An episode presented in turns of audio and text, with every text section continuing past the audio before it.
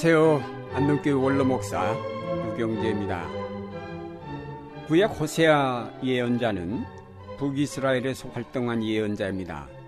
그가 예언을 시작하던 때는 여로보암 2세 통치 말기와 그가 죽은 주전 746년 이후에 계속 일어난 왕실 내의 정치적 싸움으로 말미암아 사회적 불안이 극도에 달한 때였습니다. 국제적으로는 아수르와 이집트 같은 열강들의 위협이 뒤따랐고 종교적으로는 바알 숭배와 종교 혼합주의 현상이 만연했고 제사장들은 자기의 책임을 망각한 채 타락하였던 때입니다.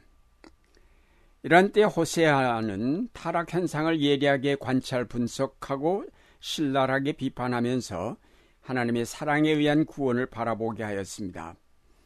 호세아가 가장 신랄하게 고발한 이스라엘의 죄는 야외를 떠나 그를 잊어버리고 바알과 다른 신에게 미혹되어 저지른 종교적 간음죄입니다. 호세아 4장 12절 말씀에 보면 내 백성이 나무에게 묻고 그 막대기는 그들에게 고하나니 이는 그들이 음란한 마음에 미혹되어 하나님을 버리고 음행하였음이니라고 하였습니다. 바알 종교의 유혹은 이스라엘 백성에게 있어 매우 달콤한 것이었습니다. 바알은 풍요의 신으로 그가 풍성한 수확을 가져다 준다고 믿었습니다. 이 바알 숭배는 이스라엘 백성의 정신 세계를 황폐하게 하였고 오로지 물질 문명만을 추구하며 육체적인 향락에 몰입하게 만들었습니다. 결국 이스라엘 자손들이 야외 하나님을 떠나 바알에게로 기울었다는 것은 그들이 광야를 거쳐오면서 배운 영적인 생활 대신에 물질 문명에 도취되어 버렸음을 의미합니다. 하나님께서 저들에게 보여주신 미래의 세계를 바라보고 나가는 대신에 현재의 달콤한 물질 문명에 몰입하여 하나님의 구원 역사를 잊어버렸습니다. 저들이 거친 광야에서 배운 율법의 정신들을 모두 잊어버렸습니다. 하나님을 사랑하고 성결과 절제와 경건의 삶을 통하여 하나님이 열어가시는 미래 역사의 구원의 역군으로 동참하여야 한다는 그 사명을 망각해 버렸습니다. 이와 같이 달콤한 물질 문명에 도취되어 하나님을 떠나버린 이스라엘에 대하여 하나님이 내리신 벌은 무서운 재앙이나 심판이 아니라 모든 문명이 거부된 광야로 저들을 다시 데리고 가 광야의 경험을 하게 하는 것이었습니다. 호세아 2장 14절에 보면 내가 그를 타일러 거친 들로 데리고 가서 말로 위로하고라고 하였습니다. 하나님은 타락한 이스라엘을 다시 광야로 유혹해 내시겠다는 것입니다. 하나님께서는 왜 범죄한 이스라엘을 심판하는 대신 광야로 이끌어 내시려고 하시는 것일까요? 첫째로 하나님이 이스라엘을 광야로 이끌어 내시려 한다는 것은 저들이 빠져 있는 물질 문명 바알 숭배에서 빠져나오게 하시기 위함입니다.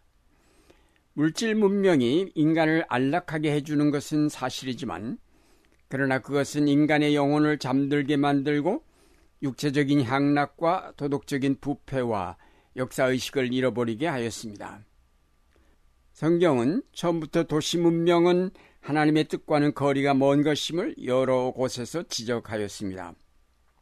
하나님은 이스라엘을 계속 광야로 불러내고 계십니다. 그렇게 보면 이스라엘의 역사는 계속 광야로 나아가는 역사였음을 알 수 있습니다.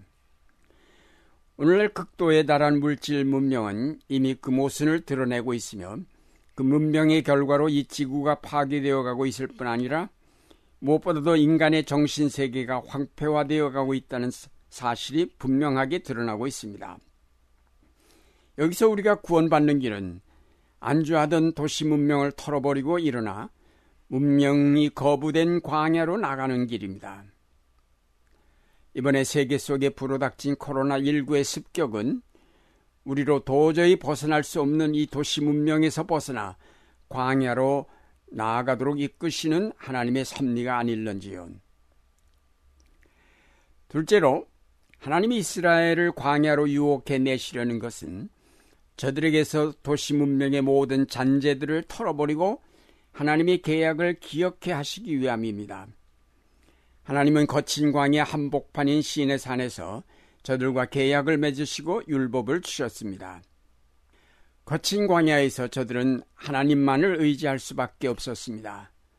거친 광야 속에서 물질 문명에 찌들지 않은 이스라엘은 율법이 지시하는 하나님 사랑과 이웃 사랑의 의미를 올바로 알 수가 있었습니다. 그러나 가나안에 들어와 도시 문명이 접하면서 그들의 정신은 흐려지고 율법이 지시하는 삶은 어리석은 것으로 생각되어 점점 거기서 멀어지기 시작하였습니다. 인간의 안락한 삶이 율법 같은 것을 별로 중요하지 않다고 생각하도록 만들었습니다. 그래서 하나님은 이들을 다시 광야로 이끌어 내시려는 것입니다. 우리 자신을 돌아볼 때에도 곤과했던 시절에는 우리가 열심히 기도도 하고 하나님의 말씀을 쫓아 살아가려고 힘썼지만 그때를 벗어나자 우리의 신앙은 점점 나태해지고 교만해지며 이웃에 대하여 무관심하며 하나님께 간절히 기도하는 것을 잊어버리지 않았는지요. 도시 문명은 우리 신앙을 시들게 만들고 있습니다. 물질 문명은 우리의 영혼을 좀먹는 독소를 뿜어내고 있습니다. 안락한 도시 생활은 우리를 기도의 생활에서 멀어지게 하고 있습니다. 하나님의 말씀이 지시하는 자유와 평등과 사랑의 의미는 화려한 도시 문명 속에서는 그 빛이 희미해질 수밖에 없습니다. 이제 우리는 다시 광야로 나가지 않으면 이 물질 문명의 파멸과 더불어 거기에 묻히게 될 것입니다. 셋째로 하나님께서 이스라엘을 광야로 이끌어 내시려는 것은 저들이 잃어버린 역사 의식을 새롭게 하게 하시기 위함입니다. 바알 숭배는 미래가 없습니다. 역사가 없습니다. 그저 오늘 잘 먹고 잘 사는 것이 최대의 선일 뿐입니다. 이스라엘 자손들이 이 달콤한 유혹에 빠져 하나님의 역사를 잃어버렸습니다. 하나님의 구원 계획을 잊어버렸습니다. 하나님께서 그들에게 주신 사명을 망각해버렸습니다. 미래의 구원을 위해 오늘의 고난을 감수해 가야 한다는 이런 가치관은 헌신짝처럼 던져버렸습니다. 하나님은 이런 인간의 문명을 깨시고 이들에게 하나님의 구원의 미래를 보여주려 하시는 것입니다. 그래서 이스라엘을 광야로 불러내시어 다시 한번 그들의 역사 의식을 새롭게 하시려는 것입니다. 거친 광야에서 그들은 약속의 땅을 향해 나아갈 때 역사가 무엇이며 그 약속의 의미가 무엇인지 알았습니다. 하나님은 이런 역사 의식을 새롭게 하시려고 그들을 광야로 불러내려 하시는 것입니다.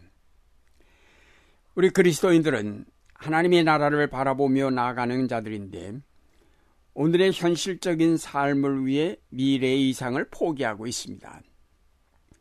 오늘 우리가 어려움을 겪더라도 미래의 자유와 평화와 정의를 위해 전진해야 마땅할 텐데 우리는 오늘의 안락함을 위해 미래의 이상을 포기하고 있습니다.